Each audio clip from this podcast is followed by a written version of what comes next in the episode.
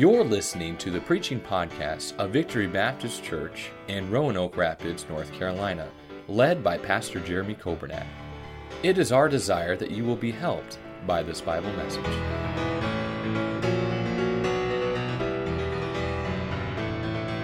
Luke seventeen in your Bibles. This is, uh, I think, a familiar story. But as I was reading this week and preparing for the Thanksgiving Uh, message. Again, God spoke to me so much about this. We find in this passage, Brother Dan read for us, that Jesus was on his journey, and the Bible says on purpose, he went through Samaria. Now, we find a similar account when we read about the woman at the well. Remember that story? And Jesus said, he, I must needs go through Samaria. That was a surprise to the disciples because the Jews did not deal with the Samaritans. They viewed the Samaritans as a, a second-class group of people, and uh, they were the outcasts, and they were uh, looked down upon. And yet, I'm glad that God is no respecter of persons. Aren't you glad for that?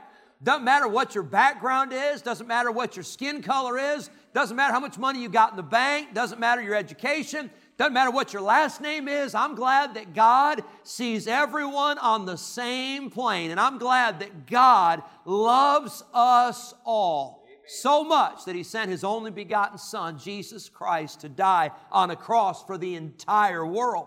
But Jesus went through uh, Samaria, and it says in verse number twelve that as He entered a certain place, a certain city, there met Him ten men who were lepers. Now, leprosy, of course, is still a very awful disease, but in Bible times there was no cure. If you were a leper, you were cast out of the city. You could not have contact with uh, people for fear that you would spread the disease. Uh, leprosy was a very painful disease. It would literally eat away at your flesh and eat away at your body, and many times uh, uh, fingers or, or toes would be missing just because of that leprosy. Sometimes it would get to the face, and it could eat away at a nose or an ear, and it could eventually kill you. But it's very painful. It's very miserable. Uh, you couldn't interact with society. You were you were you were put out, and you were no longer able to to socialize or to be with friends and family. These lepers, they heard that Jesus was coming to town. And these lepers, they said, we have got to get some help. The doctors can't do it. The money can't do it. The, uh, the, the friends and the well-wishers can't do it. Uh, nobody else can help us. Nobody else can meet this need. But we've heard there's somebody who can heal us. And so as Jesus came, the Bible says that they stood afar off, and that was because they couldn't get close because of the, the laws. But they stood afar off. And with a loud voice, as they lifted up their voices and said, Jesus, Master, have mercy on us. Oh, aren't you glad that Jesus had mercy on them? I'm glad Jesus had mercy on me one day. I'm glad that Jesus saw, uh, He didn't just see my fault, but He looked beyond my fault. He saw my need and showed me mercy. And it says that when He saw them, He said unto them, this is so good. He says, I want you to go. I want you to go show yourself to the priest. The priest will give you a clean bill. You'll be uh, restored to your family. You'll be restored to society. And once you go and see the priest, you can carry on your life. You've been healed. And the Bible says they went their way. And as they went, as they obeyed what Jesus said to do, He didn't touch them. The Bible doesn't say that He prayed over them. The Bible doesn't say that He uh, uh, sat down with them and explained a lot. He just said, go. And you know what they did? They went. They obeyed. And the Bible says that as they went, they didn't, it wasn't when they got to the priest. It was while they were on their way. As they went, the Bible says they were cleansed. Wow. Can you imagine for those old boys? They'd been lepers. They'd been so miserable. They'd had such a rough time. They had been uh, physically and emotionally and, and psychologically. Their lives had been just destroyed. And they're on their way to see the priest. And along the way, they look down and say, wait a second. Do you guys see what I see? Did anybody else get this too? We're cleansed. Our leprosy is gone. We have been healed. And the Bible says that as they were going, they were cleansed. But notice what it says in verse number fifteen. There were ten, but it says, and one of them, when he saw that he was healed, turned back and with a loud voice glorified God. Hallelujah for that. He went back to give thanks, verse number sixteen. And verse seventeen, Jesus answering said, were there not ten cleansed? But where are the nine? There are not found that return to give God, a glory to God, save or accept this stranger. I want to preach this morning, not necessarily on the focus on the nine that should have been coming back to say thank you, but I want to focus on the one. And I want to challenge you this morning to be the one. There may not be a lot of other people in your family. There may not be a lot of other people at your workplace that will stop and give God thanks. There may not be a lot of other Christian people you know that'll stop and give God thanks. I hope there will be. But I don't care what anybody else does. I can be thankful, and you can be thankful, and we can be the one to give thanks. Notice quickly, how did this man come to the point where he went and gave God thanks? Number one, I see that he realized the significance of what happened. You know, for most of us in our lives, we see miracles often. We just are so busy we don't realize it. Many of us will pray about something and God will answer the prayer and we'll, oh wow, that's wonderful. And then we go on and we don't even stop to realize what God has done. You see, this man realized what happened in his life. He was a leper. He had no hope. He had no future. He had no family. He had no income. He struggled to survive. He was living under a death sentence. It was just a matter of time. It was a slow, miserable, painful death. His life was ruined. All of that was true until Jesus passed by. And can I tell you, when Jesus passes by, things change very quickly. Because when Jesus came, he went from being miserable to being joyful. When Jesus came, he went from being hopeless to being hopeful. When Jesus came, he went from being ruined to being restored. And when Jesus came, this man's life changed forever. He realized the significance of what happened. Now, I know I'm getting ahead of myself here, but I want to tell you, don't ever forget what happened the day that you got saved. You see, when you got saved, you didn't bring anything to the table. It wasn't you and God's grace. It wasn't you and the blood of Jesus. It was all of God and none of you. There was nothing you could do to get to heaven. If you had a thousand lifetimes and you had a, a million years to live, you could never earn your way to heaven. I could never earn my way to heaven. It's all because of the grace of God. And don't ever forget what God did in your life. That's why some people aren't thankful. They just don't stop to realize how good God's been. They don't stop to realize the fact that heaven is their home because of God's great gift of salvation. This man realized the significance of what happened. Number two, he returned to give God glory. Would you notice what it says in verse fifteen? It says in one of them, when he saw that he was healed, he realized what happened. He turned back. Now, let's be honest with ourselves. Nobody likes to turn around and go back and do something.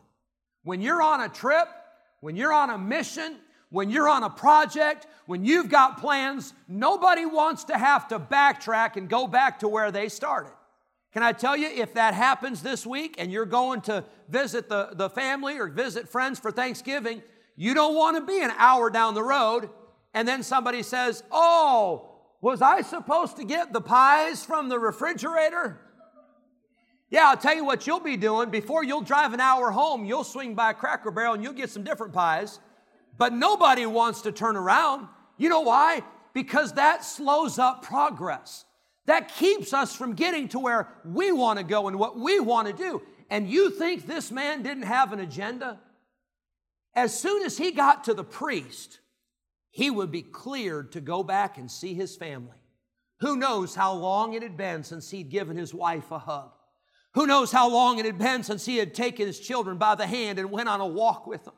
Who knows how long it had been since he sat around a table with his mom and dad and his, his brothers and sisters and aunts and uncles and, and cousins. And, and who knows how long it had been since he'd been out in the field working with his buddies. And who knows how long he, it had been since he'd been able to do any of that stuff. And now he's been healed, and now he can go to the priest and he can go and do all these things he's been wanting to do for so long. But before he does that, he says, I got something else that needs to take place. He's cleansed. He's on his way to see the priest, but when he saw that he was healed, he said, I got to go back. That man healed me. That man saved my life. That man changed my destiny. That man uh, changed my future. And if he would do that for me, the least I can do is to turn around and go back and say, thank you. He returned to give God the glory. His to-do list would have to wait. His plans would have to be put on hold. Nothing was more important to this leper than to go back and say thank you to the one who had healed him. He may have thought he was wasting time. He may have thought that it wasn't a big deal. But friend, I want to tell you, you're never wasting your time when you stop and you pause in your day and you say, thank you, Lord, for saving my soul. You're never wasting your time when you come to the house of God and you worship and praise and magnify and glorify the name of God. Can I tell you, thanksgiving is never a waste of time. This man returned to give God the glory. But number three, oh, I love this. The Bible says that when he got back to Jesus, it says in verse number fifteen, he saw that he was healed and he turned back and with a whisper, verse fifteen, with a soft, quiet, faint whisper, he glorified God because he wouldn't want anybody to know. He wouldn't want the word to get out that he was thankful. He wouldn't want to be one of those Christians that people can identify. Oh, he wouldn't want to, he wouldn't want to be happy. Boy, that would ruin his reputation.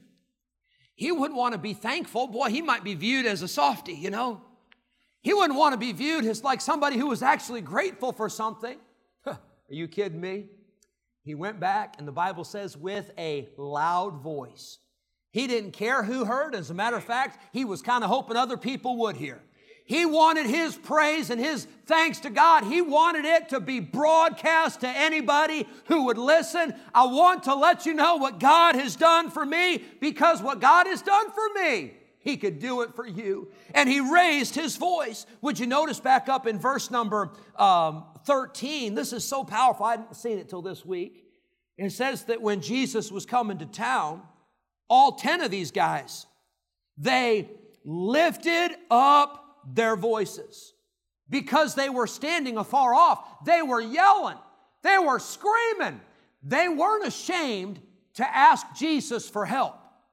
They weren't ashamed for crying out for mercy. But then this guy, after he got healed, he said, wait a second. If I could cry out for help and I could cry out for mercy, now that I've got mercy, I think I can cry out some thanks. And I think I can shout aloud some thanks. And if I wasn't afraid who heard me asking for help, I shouldn't be worried about who hears me praising God for the help he gave. And here's what we do sometimes. I'm all for asking God for help. He wants us to ask. He commands us to ask. And we should ask. But if we ask God for help and we say, God, I need this. And God, I need this. And God, help me with this. And we cry out for help. And then God helps us, and we never respond with thanksgiving. Can I ask you, why would God continue to bless us, and why would God continue to do, and why would God continue to help if we're never willing to stop and say thank you when the help comes? This guy raised his voice crying for mercy. He said, if I can do that, I can raise my voice and glorify God. He raised his voice. He wasn't quiet about what happened. I wonder what people will hear you raise your voice about this week. And I think there are times when you need to raise your voice. And I think there's times when you need to be heard. But can I tell you, sometimes we raise our voices only about the negative. Can you believe this happened? Can you believe so-and-so did this? Can you believe that someone would have the audacity to... Hey, I'm telling you, we raise our voices of criticism. We raise our voices of griping and complaining and murmuring. Just look at the children of Israel in the wilderness. Every time you turn around, they're complaining about something. Every time you turn around, they're, they're mad at God about something. Hey, children of Israel, why don't you thank God for parting the Red Sea? Hey, children of Israel, why don't you thank God for the manna? Why don't you thank Him for the quail? Why don't you thank Him for His blessing? And why do you thank Him for the fact that He is leading you every step of the way? It's time to raise our voice. It's time to let others know. It's time to let other people uh, uh, know that we are thankful and we are grateful and we're not ashamed of, of praising God for His goodness to us. Amen. Number four, this man, he had reverence for the master. Notice when he got back, he says he fell down on his face at his feet, giving him thanks. Now, I understand he had just experienced a miracle, and so I understand he was giving God thanks for that miracle. But I want to tell you something, friend. We don't just thank God for what He's done, although we should thank Him for what He's done. We ought to thank God every day for who He is. We ought to thank God for His goodness and His mercy and His long suffering, but we also ought to thank Him and praise Him for His power. And we ought to thank Him and praise Him for the fact that He even created us. You understand, you wouldn't be here today if it weren't for God. And you certainly, and I certainly wouldn't be on my way to heaven if it were not for the mercy of God, but He fell and He had reverence for the Master. Oh, I tell you, may God help us to get reverent again. I think we ought to have reverence in the house of God. I think we ought to have reverence when we come to church. But I'll tell you this, I think we ought to have reverence twenty-four seven. I think when we come into the presence of God and when we open His Word and when we spend time with God, I think we ought to realize who God is. We're not on an equal plane with God, friend. It's not God needs us. It's we need Him, and without Him we can do nothing. This man had a reverence for the Master. But then, number five, he recognized his responsibility. He recognized what Jesus had done in his life, and he knew there was nothing he could do to repay Jesus. He could not repay the debt, but he could say thanks for the debt that had been paid. You see, we have a responsibility to render thanks and honor and glory unto God for what He has done for us. It's amazing to me that if this man had followed the crowd, he never would have come back to thank God, because there were ninety percent that didn't come back. There were nine out of ten that didn't say thank you, but this man said, I don't, I don't care what these guys are going to do. That's up to them. That's between them and the Lord, but I know what I need to do. I need to stop, and I need to go back, and I need to give God thanks, and I need to give God glory for what He has done in my life. He recognized his responsibility. Next, I see number six. This man remembered who he was. Would you notice in verse number sixteen, it says he fell down on his face at his feet, giving him thanks, and he was a Samaritan. Now, I understand that this is written for us. This is the Gospel of Luke, and the Holy Spirit of God inspired uh, Luke, Doctor Luke, to write these, these words under the inspiration of the Holy Spirit. But it's interesting to me that that phrase is added just as a reminder to us, hey, this guy, he was a Samaritan. He wasn't a Jew. He wasn't a part of the who's who. He didn't have anything he could offer Jesus. He didn't have anything he could do for Jesus. He was an outcast.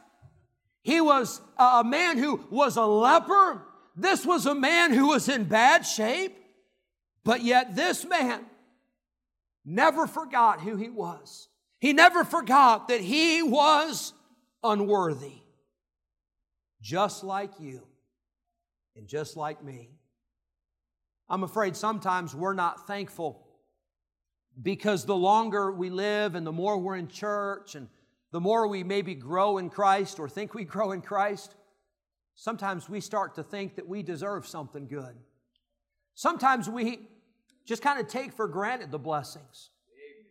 Friend, can I remind you that while we live in the United States of America and we enjoy running water and we enjoy electricity and we enjoy food and we enjoy shelter, can I remind you that there are nations in this world where people would love to trade places with you, and if they did, they think they were the king of the land. But yet we sometimes are not thankful. We just complain about what we don't have. Because sometimes we think we do deserve. We think we do deserve a better this, or we think we deserve a better that, or we think that God gave us a, a bad deal, or God didn't give us a fair shake. Friend, I want to tell you, what we deserve is a place in hell. As a matter of fact, we already had a place. We already had a place reserved in hell. The Bible says that we had been condemned. We had been uh, judged already. We were on our way to hell, but God in His mercy reached down and saved an unworthy sinner and made him not just a servant, but made him a son. God made you and me His sons and His daughters. We are uh, children. We are sons of God. We are joint heirs with Jesus Christ. And we never, ever deserved it. But God was willing to reach down and save us. This man remembered who he was. And then lastly, I want you to see verse number nineteen. I've read this passage so many times, and I've heard it preached many times, but I never saw it quite like this before, and I want you to f- stay with me here. You gotta have to you have to think. So if your person next to you is falling asleep, kind of give them a, a little subtle elbow or a pinch or something like that, or maybe a smack if they're hard hard uh, waking up. Verse number nineteen. And he said unto him, now this is Jesus speaking to this one man who came back to say thank you. He said unto him, the nine have already gone; they're already on their way to see the priest. He said unto him, arise. He says, get up, go your way, get, get about your business, go see your family, go see your friends, go do what you need to do. But then he makes this statement. He says, thy faith hath made thee, what's that last word? Whole. Now, that's not what it says about the ten lepers in verse fourteen. Verse fourteen says all ten of them were cleansed. That means they were healed of the leprosy. So all ten of them are on their way to see the priest, and they all ten received healing. They all ten received cleansing.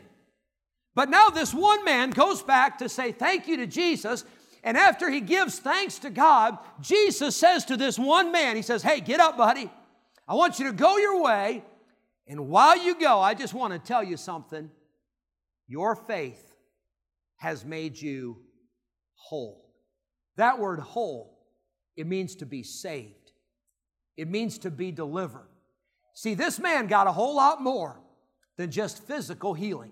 Now, all ten of those guys, they got physical healing when they were cleansed, when they obeyed and they went to see the priest. But this man came back and he said, God, I want to thank you. And God, I want to tell you how good you've been. And Jesus said, hey, buddy, I want to tell you something. Your faith has made you whole. See, this man got a whole lot more than just physical healing. He got spiritual healing. He got more than just the leprosy being cleansed.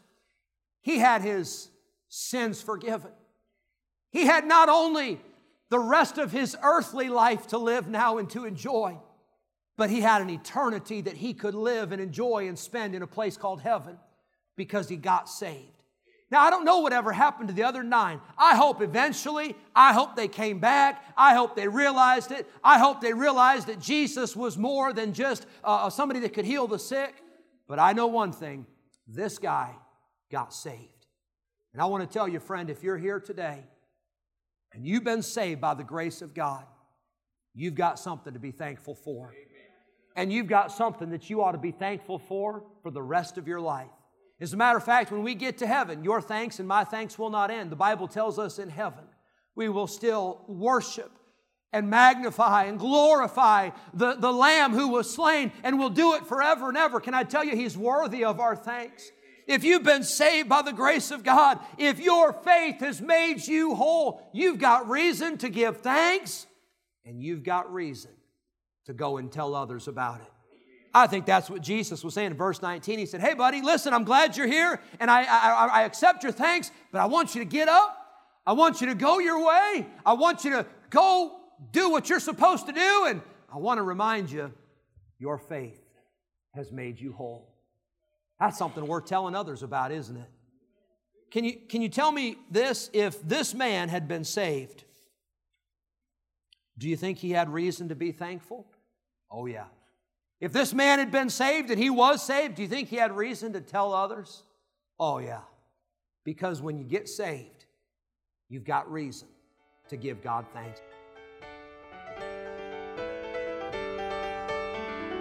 Thank you for listening to the preaching podcast of Victory Baptist Church in Roanoke Rapids, North Carolina, led by Pastor Jeremy Kobernack. For more information about our ministry, please visit our website at v b c r r dot org. May God bless you as you serve Him this week.